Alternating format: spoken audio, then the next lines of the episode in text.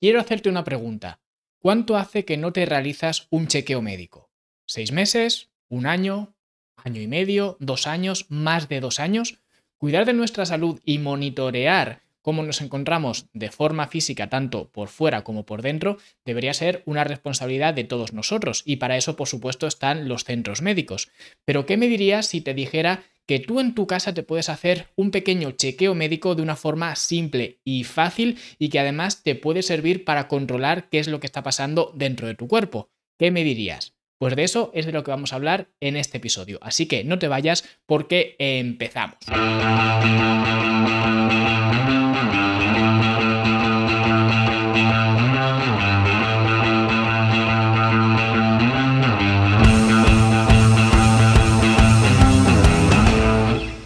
Si hablamos de chequeo médico, te recomiendo que además de las medidas de los indicadores que vamos a ver a continuación, además de esto también hagas el test del perfil metabólico, que este test, en lugar de decirte pues cómo te encuentras de salud, te va a decir cómo están siendo tus hábitos actuales y en función de tus resultados, pues este test te va a recomendar unas medidas u otras, porque en función de tus hábitos actuales podrás esperar una serie de consecuencias más positivas o más negativas en un futuro inmediato. Así que si no lo has hecho ya, haz el test del perfil metabólico desde fitnesslanube.com barra perfil. Y ahora sí vamos a hablar sobre el tema de hoy, sobre cómo hacernos un chequeo médico en casa. Y antes de nada tengo que decir que yo no soy especialmente fan de la tecnología como tal, sí que soy fan de la tecnología, pero quizás creo que en el sentido de la salud, del fitness y demás, nos estamos pasando, nos estamos sobreexponiendo a la tecnología y le estamos atribuyendo a la tecnología un papel que en mi opinión pues eh, no se merece y menos aún en gente común y corriente que no sean atletas de élite. Por ejemplo, está muy de moda utilizar medidores de eh, pues tu estado del sueño, de cómo has dormido, de el sueño profundo y demás. Es muy común que la gente utilice este tipo de medidores, de pulseras, etcétera, para que de esta forma puedan comprobar cómo han dormido la noche anterior.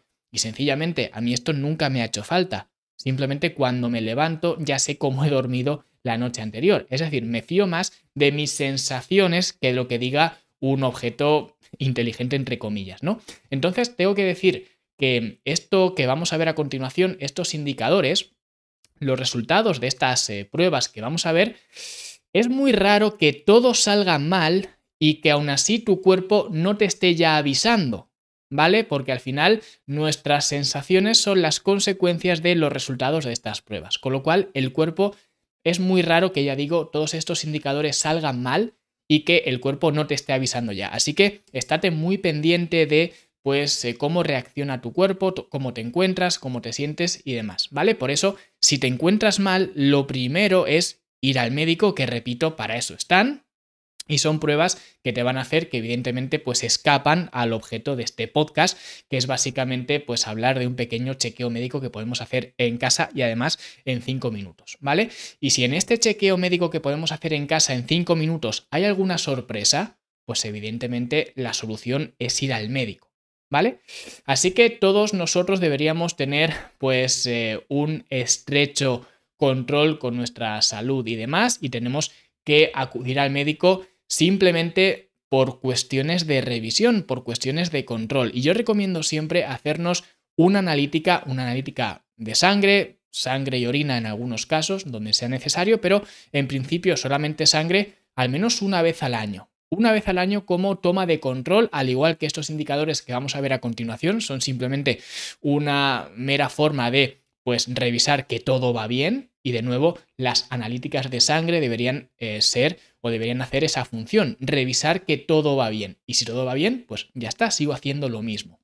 En el caso de que una analítica de sangre nos salga mal o que estemos consumiendo algún tipo de medicación, siempre pautada por el médico y demás, pues quizás un año sea un intervalo muy grande de tiempo y recomendaría pues hacer una analítica cada seis meses o incluso antes si es que el médico lo exige, pero ya digo, un espacio de tiempo de seis meses para mí sería lo ideal si hay alguna em, complicación o controversia con, tu salud. Si estás bien, si estás perfectamente, ya digo, una vez al año al menos debería ser ah, pues un momento para hacernos una analítica podremos hablar en otro episodio de las analíticas de sangre, lo que recomiendo hacer, porque pues eh, recomiendo, por ejemplo, dejar de entrenar unos días antes y demás para no desvirtuar los valores y demás. Pero bueno, en principio Simplemente quería hacer esta aclaración que evidentemente las pruebas médicas que te puedan hacer en un centro médico pues son más exhaustivas que estas, pero no hay que menospreciar estas pruebas que vamos a ver porque son bastante determinantes y nos dan una pista de cómo está nuestra salud en general, sobre todo si tomamos todas ellas en cuenta en lugar de tomar una sola de forma aislada. Así que vamos a ver cuál es la primera prueba que podemos tomarnos en casa de una forma prácticamente inmediata. Y la primera prueba es el IMC, índice de masa corporal, que esto es uno de los pilares de la academia. En la academia al final lo que trabajamos es para obtener un IMC que sea un IMC optimizado, podríamos decir, ¿vale? Porque este IMC, este índice de masa corporal, lo que hace es medir la relación entre la talla y el peso, ¿vale? De hecho, si buscáis en Google calculadora de IMC, pues encontraréis cientos, miles probablemente, y podréis sacar cuál es vuestro IMC. Por decirlo de forma rápida, si tenéis más de 25, tenéis sobrepeso, o eso está al menos categorizado como sobrepeso, si tenéis más de 30 sería obesidad, ¿vale? Así que mucho ojo con esto, de hecho en el, en el blog tenéis un, un artículo que escribí hace muchos años, que os lo dejaré por aquí debajo si lo queréis leer, pero quiero dejar algo claro, ¿vale? Con esto del IMC. Al final, el IMC te categoriza en función de tu, eh, tu, talla y tu peso, tu altura y tu peso. Pero quiero dejar algo claro. Si tienes un IMC muy elevado, es decir, si estás gordo, vamos a hablar en plata, si estás gordo, es que no estás bien. Por eso, este IMC lo he colocado como el primer indicador que deberíamos conocer o al menos saber que estamos en un buen rango, porque si estamos en un rango malo, ahora comentaré el tema de las limitaciones del IMC, pero en principio si estamos en un rango malo, es que no estás bien, ¿vale?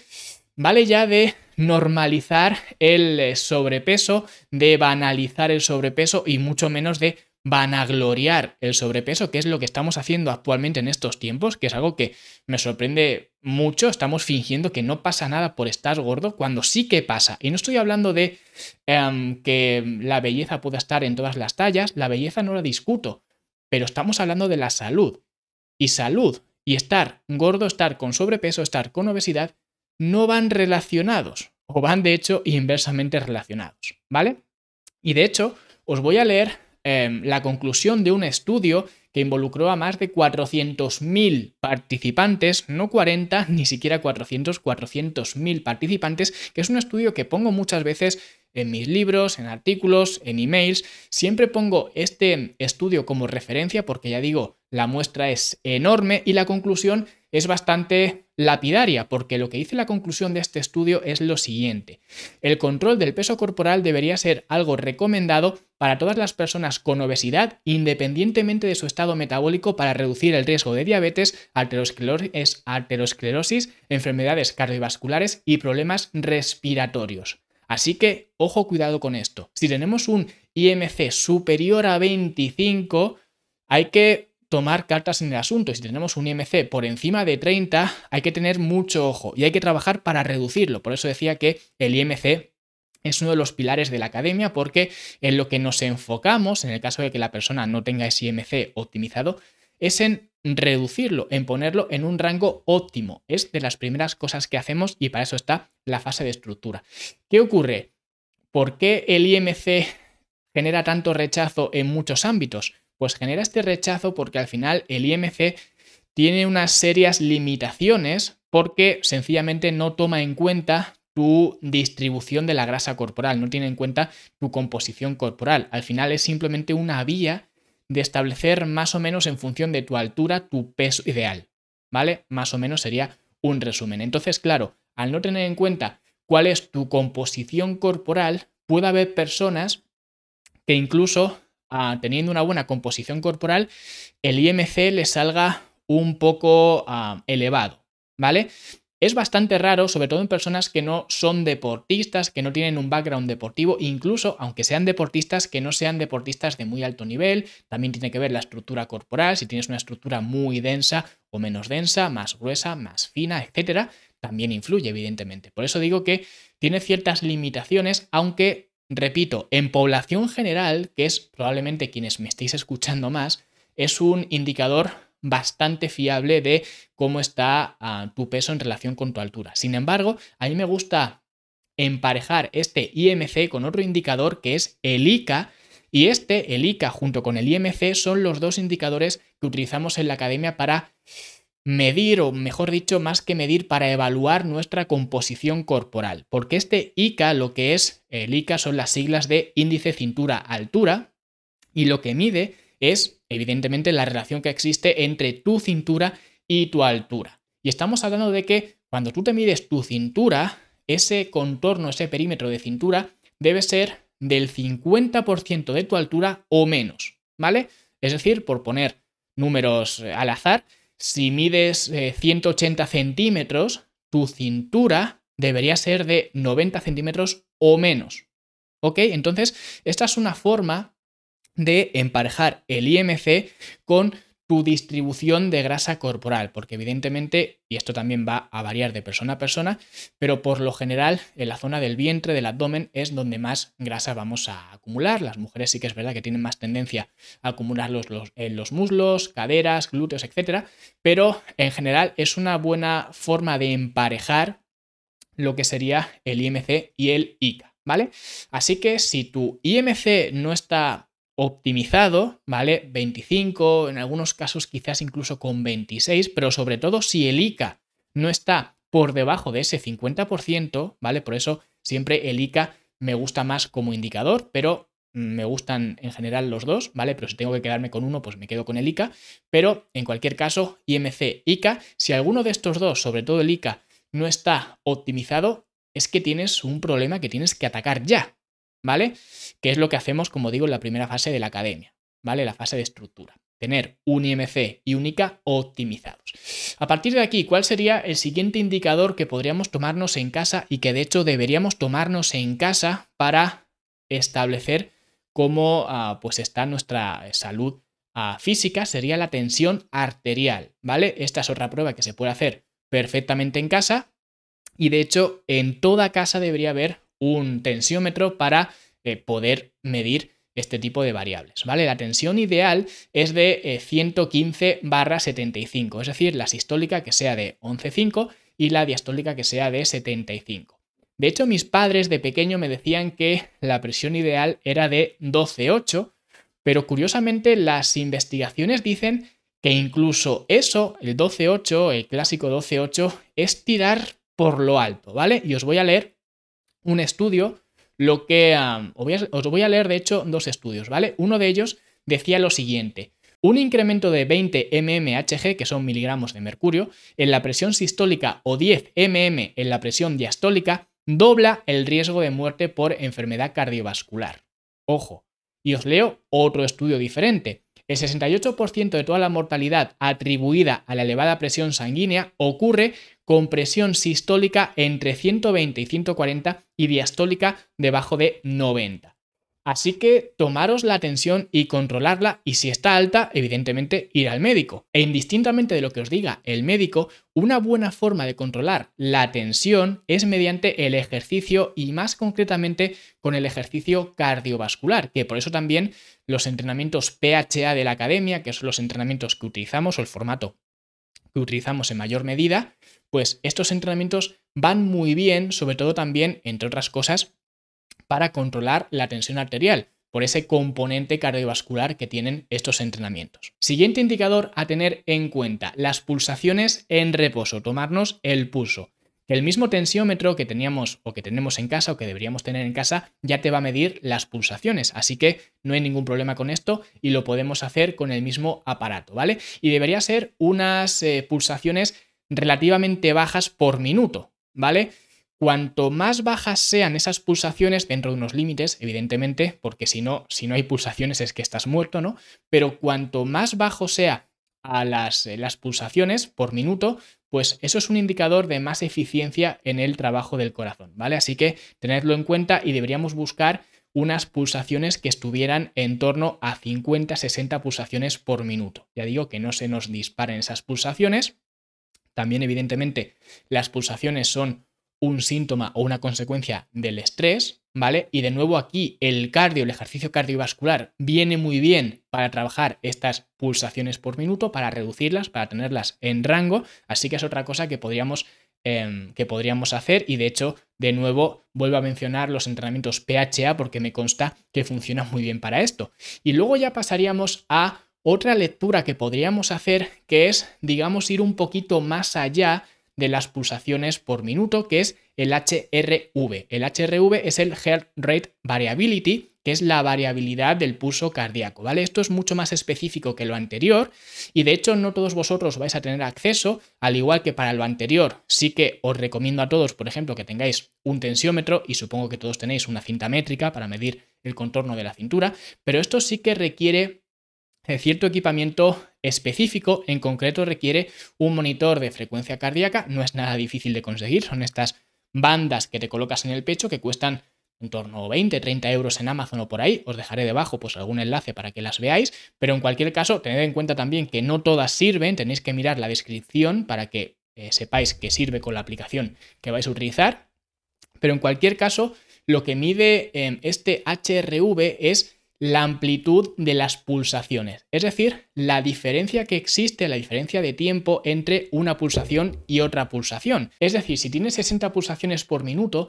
esto te puede llevar a pensar que eso es una pulsación cada segundo, pero esto no tiene por qué ser así. De hecho, es recomendable que no sea así, porque cuanta más regularidad hay entre pulsaciones, cuanto más regular es tu pulso cardíaco, eso significa que estás estresando más el corazón, cuanto menos diferencia de tiempo hay entre una pulsación y la siguiente. Por eso, el HRV es una buena medida, o al menos una medida adecuada, podríamos decir, interesante, para medir cuál es nuestra exposición al estrés, es decir, para medir cuál es nuestra activación del sistema nervioso simpático. Por eso, un HRV mayor siempre va a ser mejor, porque eso significa que hay más variabilidad entre las pulsaciones. Y como digo, lamentablemente no hay una forma única de calcular esto y no es tan simple como, por ejemplo, medirnos la cintura, pero podremos utilizar diferentes aplicaciones y de hecho la aplicación de Elite HRV, que creo que es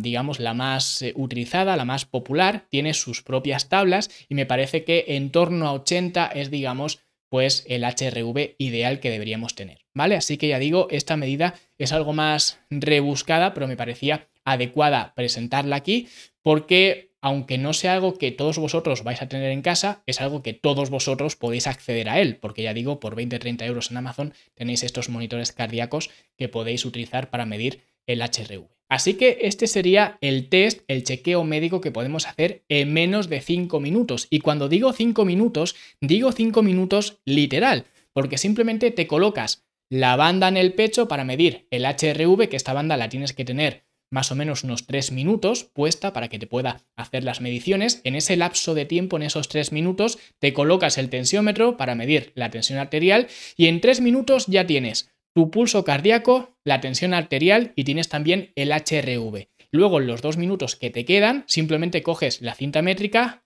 te mides la cintura, te pesas y ya tienes tanto el IMC como el ICA. En cinco minutos tienes estas métricas, estas medidas y simplemente si ya tienes unas buenas medidas, si tienes unos buenos resultados, lo único que tienes que hacer es ir controlando estos resultados periódicamente. Recomiendo que más o menos sea en torno a un mes, ¿vale? Pues cada mes te haces este pequeño chequeo médico simplemente por comprobación, por ver que todo está bien. Y si hay algo que no está bien, entonces puedes reducir o aumentar la frecuencia, reducir el espacio de tiempo entre mediciones y, por ejemplo, pues hacer estas mediciones cada dos semanas o incluso cada semana, pero eso sí, si estas mediciones, alguna de ellas te sale errónea y quieres solucionarla, quieres mejorarla, no vale de nada con tomarlo de forma más frecuente. Tienes que estar haciendo algo para que estas medidas cambien, porque si sigues haciendo lo mismo, las medidas van a ser iguales o incluso peor. Porque ya digo, a mejor no vas a ir, siempre vas a ir a peor. Entonces, al final tienes que ser bastante honesto contigo mismo con este aspecto, con este y con todos, y simplemente si quieres mejorar estos indicadores, tienes que hacer algo para que mejoren estos indicadores. Por eso en la academia nos enfocamos justamente en esto, en optimizar tu estilo de vida y con esta optimización de tu estilo de vida de forma indirecta vas a optimizar estos valores, ¿vale? Así que espero que os haya gustado. Os vuelvo a indicar que si queréis complementar estos valores, estos indicadores con el test del perfil metabólico, lo hagáis porque este test no solamente os va a hablar de cómo es vuestro estado actual en cuanto a salud general, que ya digo, para eso están estos cinco indicadores, creo que son cinco, IMC, ICA, el pulso cardíaco, la tensión arterial y el HRV, efectivamente son cinco, pues estos cinco indicadores os van a ayudar a evaluar más o menos de una forma general cómo es vuestra eh, salud a nivel, ya digo, de acondicionamiento general y luego el test del perfil metabólico os va a ayudar a determinar cómo están siendo vuestros hábitos actuales y en función de esos hábitos os va a proyectar unos resultados que podréis esperar que serán más eh, beneficiosos o no tan beneficiosos en función de lo que hagáis en los próximos eh, meses. ¿Ok? Entonces nada, como digo, si queréis hacer el test de perfil metabólico en fitnesslanube.com barra perfil y yo me despido aquí. La semana que viene vamos a hablar de un tema muy interesante que me ha llamado la atención especialmente ahora una vez que han transcurrido las navidades, porque es la presión social. Y es que la presión social es algo que trae de cabeza a mucha gente y ha hecho mella, como digo, en estas navidades en, en, muchas personas. Así que vamos a ver qué es esto de la presión social, por qué existe esto de la presión social, este concepto de la presión social y sobre todo cómo podemos sobreponernos a esa presión social. Pero esto como siempre será dentro de 7 días. Hasta entonces, hasta luego.